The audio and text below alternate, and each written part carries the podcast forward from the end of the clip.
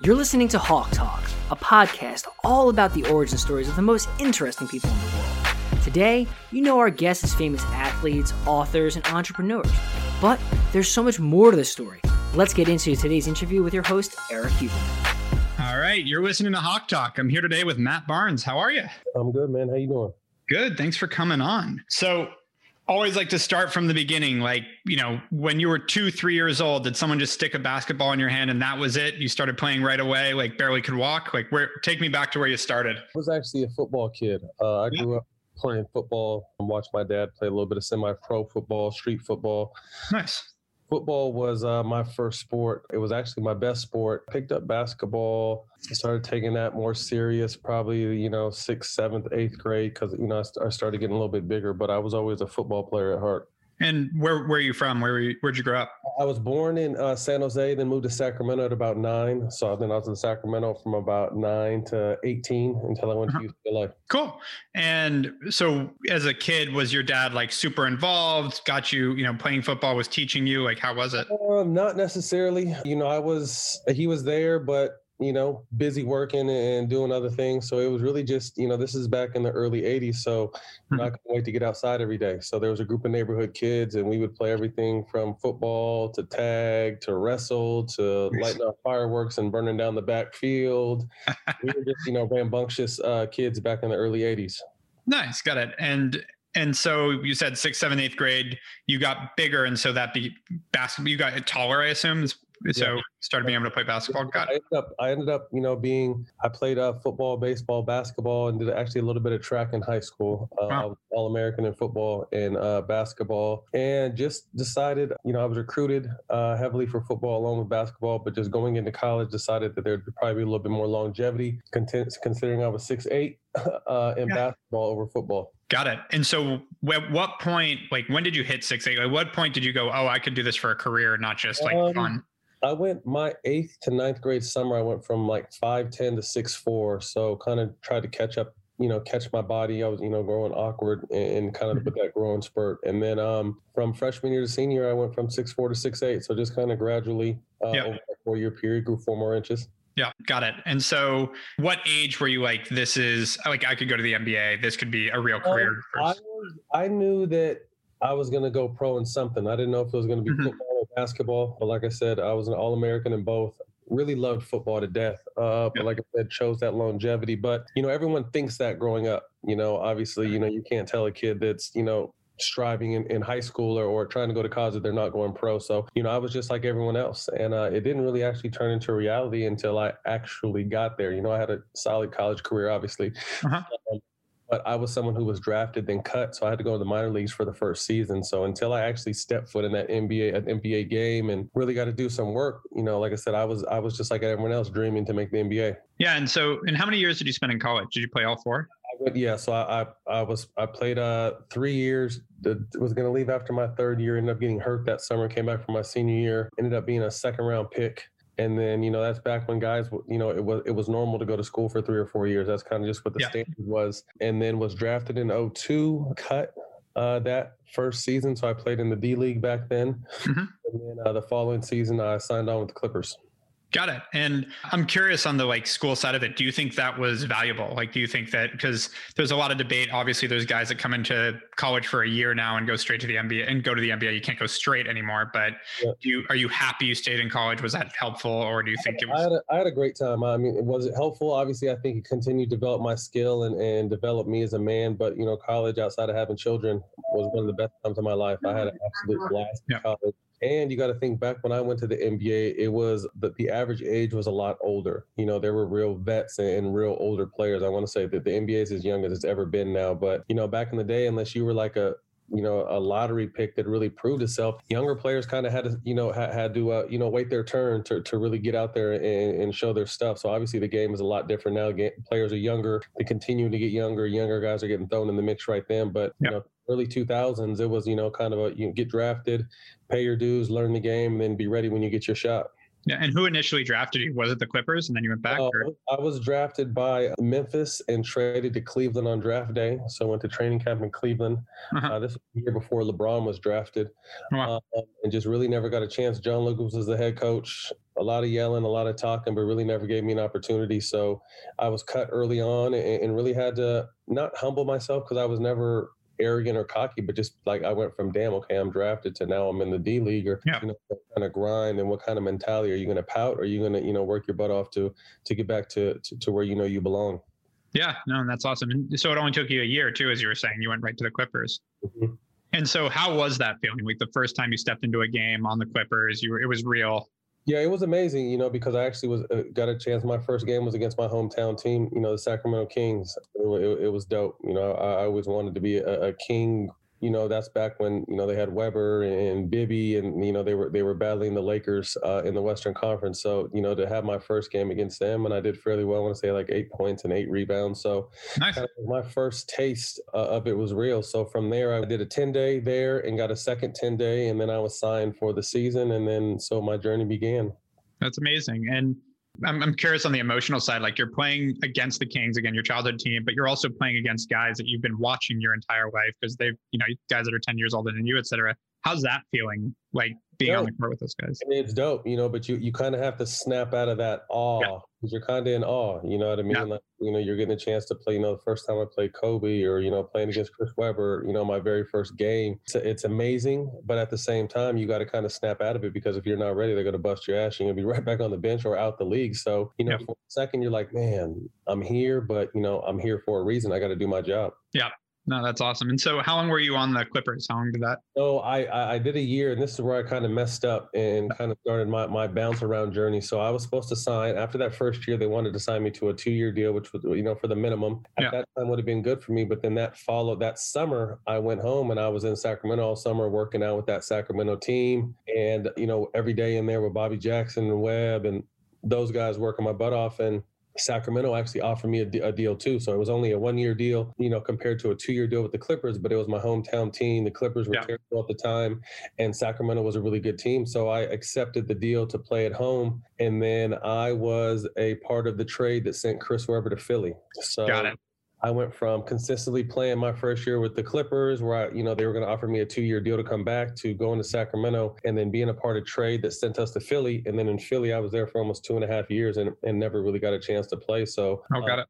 You know, after that time, I was just like, shit. You know, am I going to be able to, you know, make a team or, or, or get an opportunity to play? And you know, that that that year after I left left the 76ers, I had a uh, Baron Davis, my former UCLA teammate, was uh, playing for the Warriors at the time He's been on the podcast, by the way. okay, dope. That's my yeah. guy. Yeah. Uh, so I was actually at home in Sacramento, uh, and he called me up one day, like, "Hey, you know, we have an open gym up here in Golden State if you want to drive down, come play. So it was only about an hour and a half drive. So I literally drove down, played really well in the pickup game, not knowing that Don Nelson, who was the head coach at the time, was up in his office and, and, and watched the whole uh, time we scrimmaged. So he came down and kind of asked me what I was doing. And I told him I really didn't have a plan. You know, no teams had really come knocking. I had just come off of two years sitting on the bench in Philly. And he's just like, you know, if you come and play the way you played today, I can't promise you nothing, but I'll promise you that I'll give you an opportunity to prove yourself. And I was like, shit, that's all I need. So at the time they had 16 guys under contract and you only have 14 under contract plus they invited three more guys to camp so to beat out the, the, the training camp invitees and then had to beat out the guys they'd already signed under contract and uh, i was fortunate enough to do that and that's kind of really when i even though i was i came in the league in 2 mm-hmm. um, 06 was really when i kind of you know made myself a fixture in the league from that golden yep. state we believe team that's awesome. Got it. And so, how long did you play in Golden State? I was in Golden State three years, and then from there went to uh, another decision. Young, you know what I'm saying? You you you always, I don't know, you always hope for the best, but another situation arose where they offered me a three year deal, but I was coming off a situation where I wasn't playing and I had a really good season. So everyone's saying like, yo, you're you should get 20, 30 million. And this is when they were really yeah. getting the money out. And Golden State had only offered me a $12 million deal. And I'm saying only because I was thinking big picture. Right. right? Well, what 12 is only when you think 30. Yeah. Right. You know, so yeah. I'm thinking, okay, you know, maybe I have an opportunity to play. So I actually turned down that deal, which ended up being a bad idea, and signed a, a one year deal with Golden State. But that pissed off Nellie because I, and I, obviously looking back now, I'm older and I realized that like Nellie kind of really gave me my first chance and I was able to come yeah. in and prove myself. So I, I, you know, looking back on it, he probably thought like this little motherfucker, I just gave you a chance. You, you did great. Now I want to give you 12 million and you want to turn that down. So I ended up turning that down. And that same season, my mom died okay. and, and Nellie and I butted heads and he didn't really play me at all that season. At all. you know, so it was just kind of a, a tough, you know, losing my mom, not playing basketball was kind of a really tough space. So that was the, the my last year in Golden State. And that was 2009? The 2007 8 season. Got it. And so what what'd you end up doing from there? From there, went to Phoenix um, yep. one year audition. Played well there, but that was the year Amar'e got poked in the eye early in the season, and he had to wear goggles the rest of the season. And that was uh, mm-hmm. the first year that team did make the playoffs. So didn't, you know, I want to say I averaged like 10 or 11 points there. Again, like I said, played well, but it just wasn't the fit. From there, went to Orlando. Again, same numbers, 10 or 11 points. We went to the Eastern Conference Finals. I was in a situation, you know, talking with them about a two year uh, deal. And for some reason or not, it didn't work out. So then I was thinking this was the same time that LeBron and Bosh were headed to Miami. Mm-hmm. So I'm, I'm, in Orlando talking to D Wade and Pat Riley, like, hey, you know, might as well just come up the freeway. You know, we got this, where we're building this great team. We're going to be contending for championships. And I'm like, shit, I'm all for it. You know, South Beach too. And then randomly yeah. during the summertime, I get a call from uh, a number I don't know. And for people who know me, like I don't really even pick up numbers I do know, but for some reason, the energy was telling me to pick this this number up, and it fucking happened to be Kobe.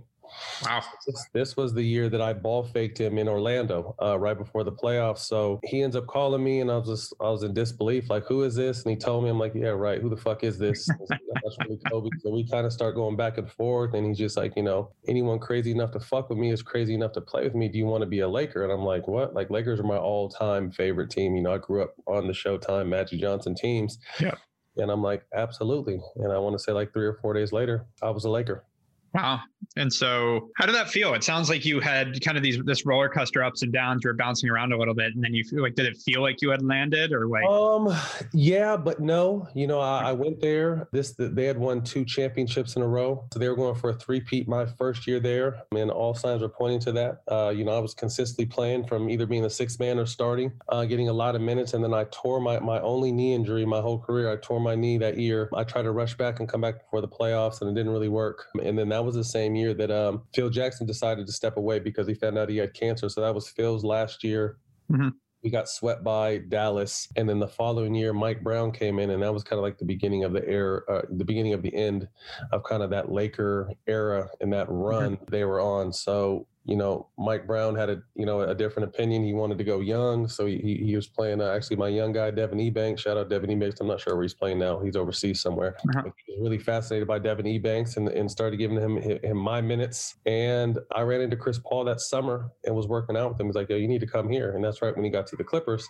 Yeah. Like shit, let, us do it. I, you know, I'll go back to round two for the Clippers. So, uh, mm-hmm. so that's when I really kind of felt like I really made my mark. I felt like I did my thing, obviously with the We Believe team, and then with Phoenix, I averaged solid numbers. Orlando, I averaged solid numbers. Lakers, I played well. But when I went to that that Believe Clipper team, was really when I kind of, you know, I was a consistent starter. You know, I was a, mm-hmm. a guy that was, you know, doing a lot of big things for the team, and that was the first time I kind of felt like, okay, like now I feel like I made it, and this is this is damn near eight or nine years in. Yeah. You know, so it was just like, okay, I'm here. We got a really good team. Mm-hmm. Uh, that was a fun team. That was with Griffin and stuff too, right? Blake, DeAndre, yep. I mean, Chris Paul, Jamal Crawford, JJ Redick, yeah, uh, Odom. Like we had a really good team. A young Eric Bledsoe. Yep. Um, but we just had too much ego. You know, we were our yeah. own enemy. You know, for the first time, we won the division for the Clippers. We went first yep. time Pacific Division champs. You know, consistently winning 50 games a season, but we, you know, we we uh, we were our own worst enemy. There were too many egos with some of our young players that kind of kept us from making that next step. So from there, I played there three years. Went to hmm. Memphis for a year, which was a culture shock, but still had a great time. You know, I was in LA previously, you know, for for the, the five or six years, and to go from there to to Memphis is like holy shit. it's a little different, yeah. When I first got to Memphis, I was kind of like, like what is like everyone is saying hello and hi and how are you? And i'm not you, you know from california we really don't we're not that yep. courteous. You know yeah. i mean? Maybe north people will have a little bit more conversation for you but i've been in southern california since i was 18 so i was used to people just staring at you or looking at you and keeping it moving. So these people are talking to me and i'm confused. At first i was kind of quiet and i started realizing oh this is what they call southern hospitality. Like it was like really dope. So people were great uh, food was great you know, there was nothing out there in Memphis, so the, the Grizzlies were everything. Uh, we made a nice run uh, in Memphis. You know, had a depleted team. That team got I think we set the record for the most players that have been on one team. I want to say like 20, we had 28 different guys on the team at one point that year because we had so many injury. Still were able to make the playoffs, lost to San Antonio in the first round. It didn't work out there for some reason. They had promised me a three year deal. Chris Wallace, the GM, had promised me, oh, I promised you did a great job. We're going to take care of you. We're going to give you a three year deal. You can finish your career here. And I'm like, cool. I mean, it's not California, but you know, I'm wanted. We have a solid team. I'm yeah. with it. And then free agency comes, and all of a sudden they sign Chandler Parsons, who's coming off, you know, microfracture surgery, and give him a bunch of money, and he's not able to play. So that situation blew up. I end up signing with my hometown team, Sacramento, yeah. Uh, thinking I'm going to sign, you know, I think it was a two year with an option, sign there and just retire. I'm like, forget it. You know, Sacramento just got a new arena, new stadium, great fans. It's, you know, not, not, we're obviously not contending for a title, but I definitely think this team can make the playoffs we're in this uh you know we're we're, we're battling we're going into to uh the all-star break and the whole entire season like you know everyone's talking you know is, is boogie getting traded? Is demarcus cousins getting traded? And i was kind of like the the boogie whisperer that like one article uh you know wrote about me. So when i tell you like from the president to the gm to the head coach like everyone would tell me what they want to get to him because i guess i had a way of, of getting it to him where he would you know kind of go with the flow. So they're telling me, you know, reassure him he's not getting traded. We, you know, we're, you know, we're, I think we're a game and a half out of the playoffs mm-hmm. at All Star break, and next thing I know, I'm on vacation for All Star break, and I see during his press conference at the All Star game, he got traded. I'm like, these people were just literally telling me the whole entire season, tell them not worry, tell them this, tell them that, tell them this. So I'm telling them the shit because I'm like, why, why would they lie to us? Why would they lie yeah. to me? Why would they lie to yeah. him? So he ends up getting traded. So I'm just like, well, damn. Like we, like I said, we were at a, a game out of the playoffs. I'm just like, I'm too old for to rebuild. So I had a conversation with the uh, GM at the time, Vlade, and uh, we, you know, we both agreed that I didn't have the time to help them rebuild. So we parted ways. They still had to pay me. And then I ended up going to Golden State and finishing out there and winning a championship in 2017. Yeah. So, hell of a roller coaster. I was just say, damn man, I, you know, I knew some of it. I had Clippers and Lakers tickets when you were playing there, so I got to see a lot of your games there. But yeah, a lot of rotation, but still an awesome journey, I'm sure. Like, yeah, would I mean, you change it for anything?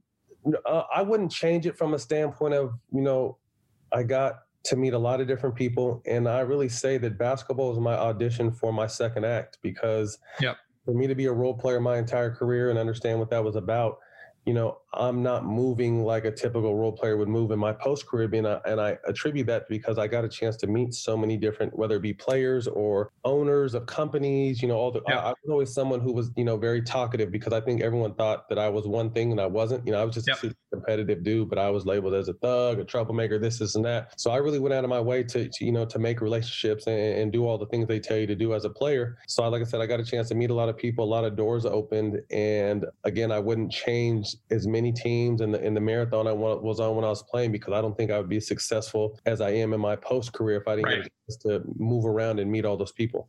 Yep. No, it makes complete sense. So let's talk about that.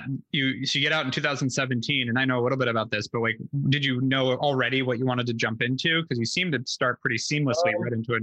Like, I, mean, I, I, you know, I got lucky. I was one of the lucky ones. You know, I started. I, I played until I was 37. At about mm-hmm. 32, I was going through a divorce, and I'm just like, okay, well, you know, I beat the odds. I, I'm 10 years in. There's no telling how much longer I'm going to play. Like, what am I going to want to do post career? And you know, luckily, I kind of came to my senses because I don't think a lot of guys come to that until it's too late. So, you know, I started investing here and there in kind of things I like, things my kids like. And that's in 2000, what was that, 32, 2012, you know, and mm-hmm. five years later, four years, five years later, like those things that I invested in kind of finally started turning. So I, you know, happened to win a championship and then the business that I invested in is, is starting to show some return. So, you, can you share what that is? I'm curious what company. yeah, yeah, so it was I invested in a fresh press juice company with with a couple of buddies of mine in Sacramento. So now we have three stores. We actually just visited some locations in in, in uh, the Bay Area, so we're going to expand there with hopes to expand down to LA. Um, a couple other investments, a blanket company that that that uh, a betting company that, that did well, and then um, a couple movie projects that hit. And you know, like so so things that you know things started to move. So I'm just like, okay, well, you know, maybe I can get the hang of this business thing. I was always a big can- a cannabis user. Uh, you know, mm-hmm. I started smoking at about 14, so I knew cannabis was something I wanted to get into. So I kind of started exploring that. And I ended up partnering up with Seven Leaves, that's based in my hometown. So, mm-hmm. you know, it just kind of seemed like everything. You know, everything is about timing, and it, it was kind of perfect timing for me to step away. Although I still could play, like I said, I had just signed a three-year deal that the beginning of that season. So. Yep I knew that I still had money coming in for the next two years. So I kind of gave myself like a two year window, like, okay, let's, you know, let's, the, the, this is the next chapter in your life. Let's start studying up and reading up as much as you can and, and, you know, turn yourself from an athlete into a businessman. Yeah. So just, you know, really kind of understanding like this is what's next. So you have a two year window where you still have NBA money coming in, you know, that's kind of establish and find yourself. And, you know, I was able to do that and continuing to open doors. You know, through that, I started doing ESPN and Fox, mm-hmm. not really even understanding that, you know, I didn't really want to go to the media side. They just, let, you know, you're really well spoken. You should give this a try. So I started doing it. And then, uh, you know, my, my former teammate, Stephen Jackson, started doing it. And we were both getting good feedback like, hey, you know, we like your guys' you know, unwatered down views and you're unapologetic and you guys should try to do something together. And we're like, you know, what can we do together? And I was just like, you know, you want to do a podcast? And he's just like, yeah, what's a podcast? I was like, I don't really know, but I know that we us and, and kind of be us. You yeah. know, working for ESPN and Fox, and obviously you got to stick to the script when you're, you know, you're you're dealing with those major networks. So he's like, yeah, let's do it. So I kind of started doing my homework on that, and I actually did a I did a documentary for Showtime on Demarcus Cousins. I was someone that they interviewed, and when I was done getting interviewed, the producer was like, hey, I heard you want to start a podcast, and I'm just like, yeah, I, am you know, I'm kind of still learning what a podcast is, but you know, I'm definitely interested. And they're like, we need to talk to Showtime. They're starting a Showtime basketball division, and you know, you would probably be great. So I listened to him. He hooked me up with the people. I went in and pitched my idea with no sizzle or no nothing, just kind of my vision and what I saw this show to be. And he's like, let's do it. And uh, you know, we we didn't really know we had, but we ended up, you know, striking gold. Our first year, we won Sports Podcast of the Year. We beat out Bill Simmons and, and Colin Cowherd and, and Barstool and all those major publications have kind of had a stronghold on the podcast space. You know, Stephen Jackson and I kind of came in just winging it and ended yep. up winning Sports Podcast of the Year. So, you know, now we're in our second season and we've been nominated for several more awards. So that was kind of something that, you know, my post career, if I'd be surprised at anything, it would be kind of just my rise in this media space because media was, you know, when you, as a player, there's always a handful. I, I don't want to disrespect anyone when you come to this. There's always a handful of people you trust in the media, for, but for the most part, players don't really mess with the media. You know what I mean? Yeah. So necessarily something as a player, I'm like, oh, I want to cross over and be in the media because I didn't. But uh, yeah. you know, it, it kind of came to me, and I was fairly good at it, and and now I'm really kind of starting to build a lane for myself in this media space.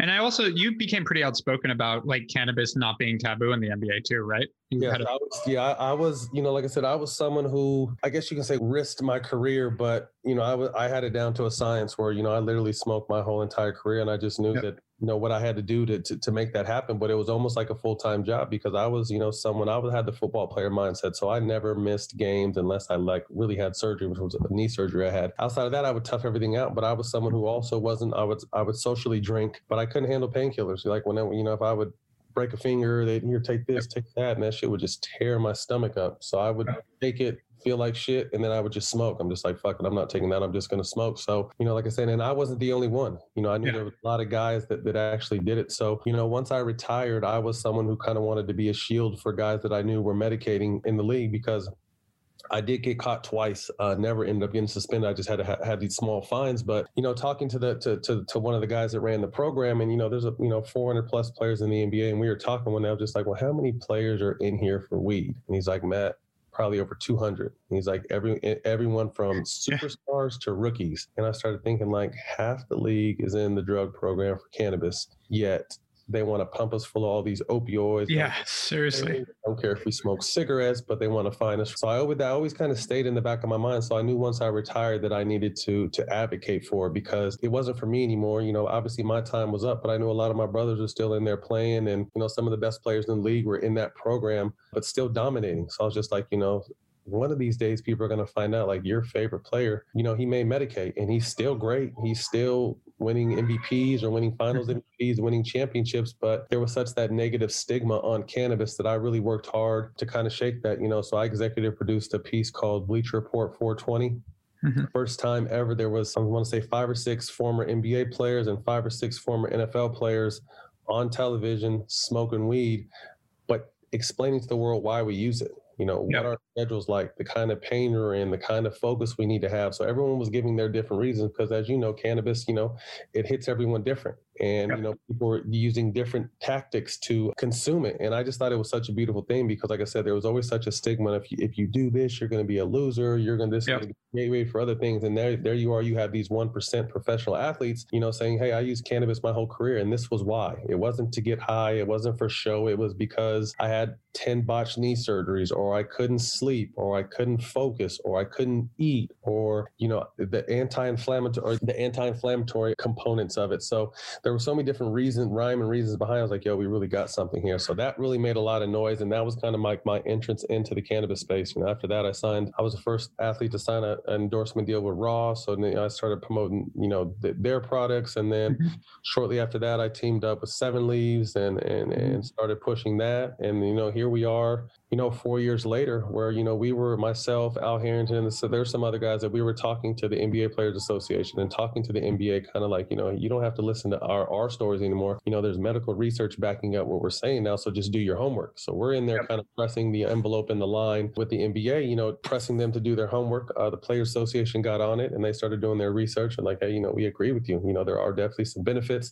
The NBA was like, nah, we still don't agree. So the NBA had their doctors doing their research and they finally kind of came to a, a middle ground, understanding that there are some benefits from it. And, you know, last year in, in the bubble, they decided for the first time not to test. And then this past season, they didn't test either. So, you know, I have to say that we may have had a small part of kind of changing the ideas, you know, in the NBA. And, and like I said, it, it's for the betterment of my brothers, you know, because like I said, Yeah. it was a full time job trying to smoke and play because, you know, in the NBA, you get four random tests. So, you know, I could have had a tough day today at practice and come home and smoke a joint. And then I show up to practice tomorrow and I'm, I'm, I'm taking a test. You know what Yeah. I mean? So, like you really had to do a lot of planning and have some ins and outs to, Yeah. to really be able to pull it off. So now I'm glad that that's just kind of one less worry that uh, NBA players have. You know, Yeah. And it's just as you said, like the idea of like the alternative being alcohol and opioids and all these things that are so much worse for you Yeah. in every way. Like it's just crazy that we've it's thankfully it seems to be going in the right direction, but it's crazy that for so long it's been so taboo. So two more questions for you. Next one is what's next? You obviously have this media career going, you've got the cannabis stuff, the investing. Like where do you see yourself? You know, you're still very young. So Yeah, uh, I'm I'm learning the stock market. You know, uh, Nice. mine was over yesterday while we were watching the game, kind of giving me a crash course, giving me the ins and outs about AMC and all this, all this kind of stuff going on. So I'm learning that. Uh, you know, I'm invested in tech now. Obviously, the media space is taking off for me. I actually just inked my first project. We're all pre-producing and starring in for Showtime and Lionsgate. So it's kind of a, it's called Nice. the, the Education of Matt Barnes. So it's a loosely based on my life. You know, kind of my transition from professional athlete to single father of three, super dad, businessman, cannabis entrepreneur, finding love. You know, so that'll be a Nice. show that we start uh, shooting at uh, hopefully the end of the summer for Showtime. So I got a, a lot of different stuff in the content space. Actually, my first uh, movie that I EP'd comes out June 11th. It's called The House Next Door, Meet the Blacks 2. So it's a, a comedy. Yeah. It'll be in uh, theaters nationwide. So really enjoying the content and, and, and creation space um, on that side. Lots of cannabis ventures that, that I'm embarking on right now. A couple deals that are hopefully close to being done that I'll be able to talk about soon. But continuing to push and advocate for cannabis, continuing to advocate, uh, you know, for the social equity side of it. I- I'm senior advisor over at Eaze for the oh nice. program. We're working with them.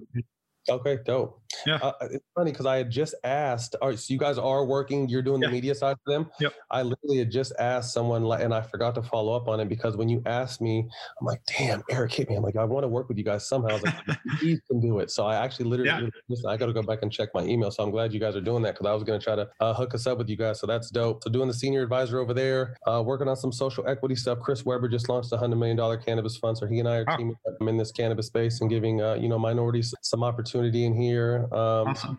Big in the political realm. Uh, you know, did a lot of stuff leading up to this last election. You know, possibly run for mayor of my hometown. You know, when I turn 50, Okay. one of my goals. So I'm 41 now. So I'm literally all over the place. But first and foremost, you know, really just enjoy being a father of three boys. Uh, I coach my twins that are 12, and then I also have a two-year-old that you just heard a little bit ago come and break the door down. Um, really just kind of sitting back. You know, the one thing that I, you know, fortunately through this pandemic, you know, I didn't lose anyone. Mhm. Everyone stayed healthy, but it was the first time since I was 18 and I'm 41 now that I really kind of just got to sit down and kind of take a look. Like, man, you just worked your ass off for the the last half of your your life. Yeah. And you kind of finally, like I said, although the world was kind of, you know, shook upside down, luckily my family and friends have stayed safe. So it was kind of the first time for me to kind of just sit down and just, okay, like recharge your batteries, Yep. refocus. You got to come out of this better than when you went into that. And I can definitely say I did that. So really just enjoying life, man. Uh, I, I busted my ass for a long time, worked as hard as I could to give my kids a good life. And now I'm just really reaping the benefits of, of being a solid, stand up, loyal dude, uh, a man of his word, you know, someone who, who stands on his principles. And, you know, the, the business world is continuing to, to bless me and, and, and open doors that I would never thought that someone like me would, would, would get, be privy to. But like I said, I think because of who I am and what I stand for, people really giving me a shot. And I've, you know, really been trying to take advantage of those opportunities. And that I think that's what's important. If you're a person of your word and you, you know, and you take advantage of it. I mean, I think that a lot of people let it pass by. So I think jumping into it's also great. So last question for you.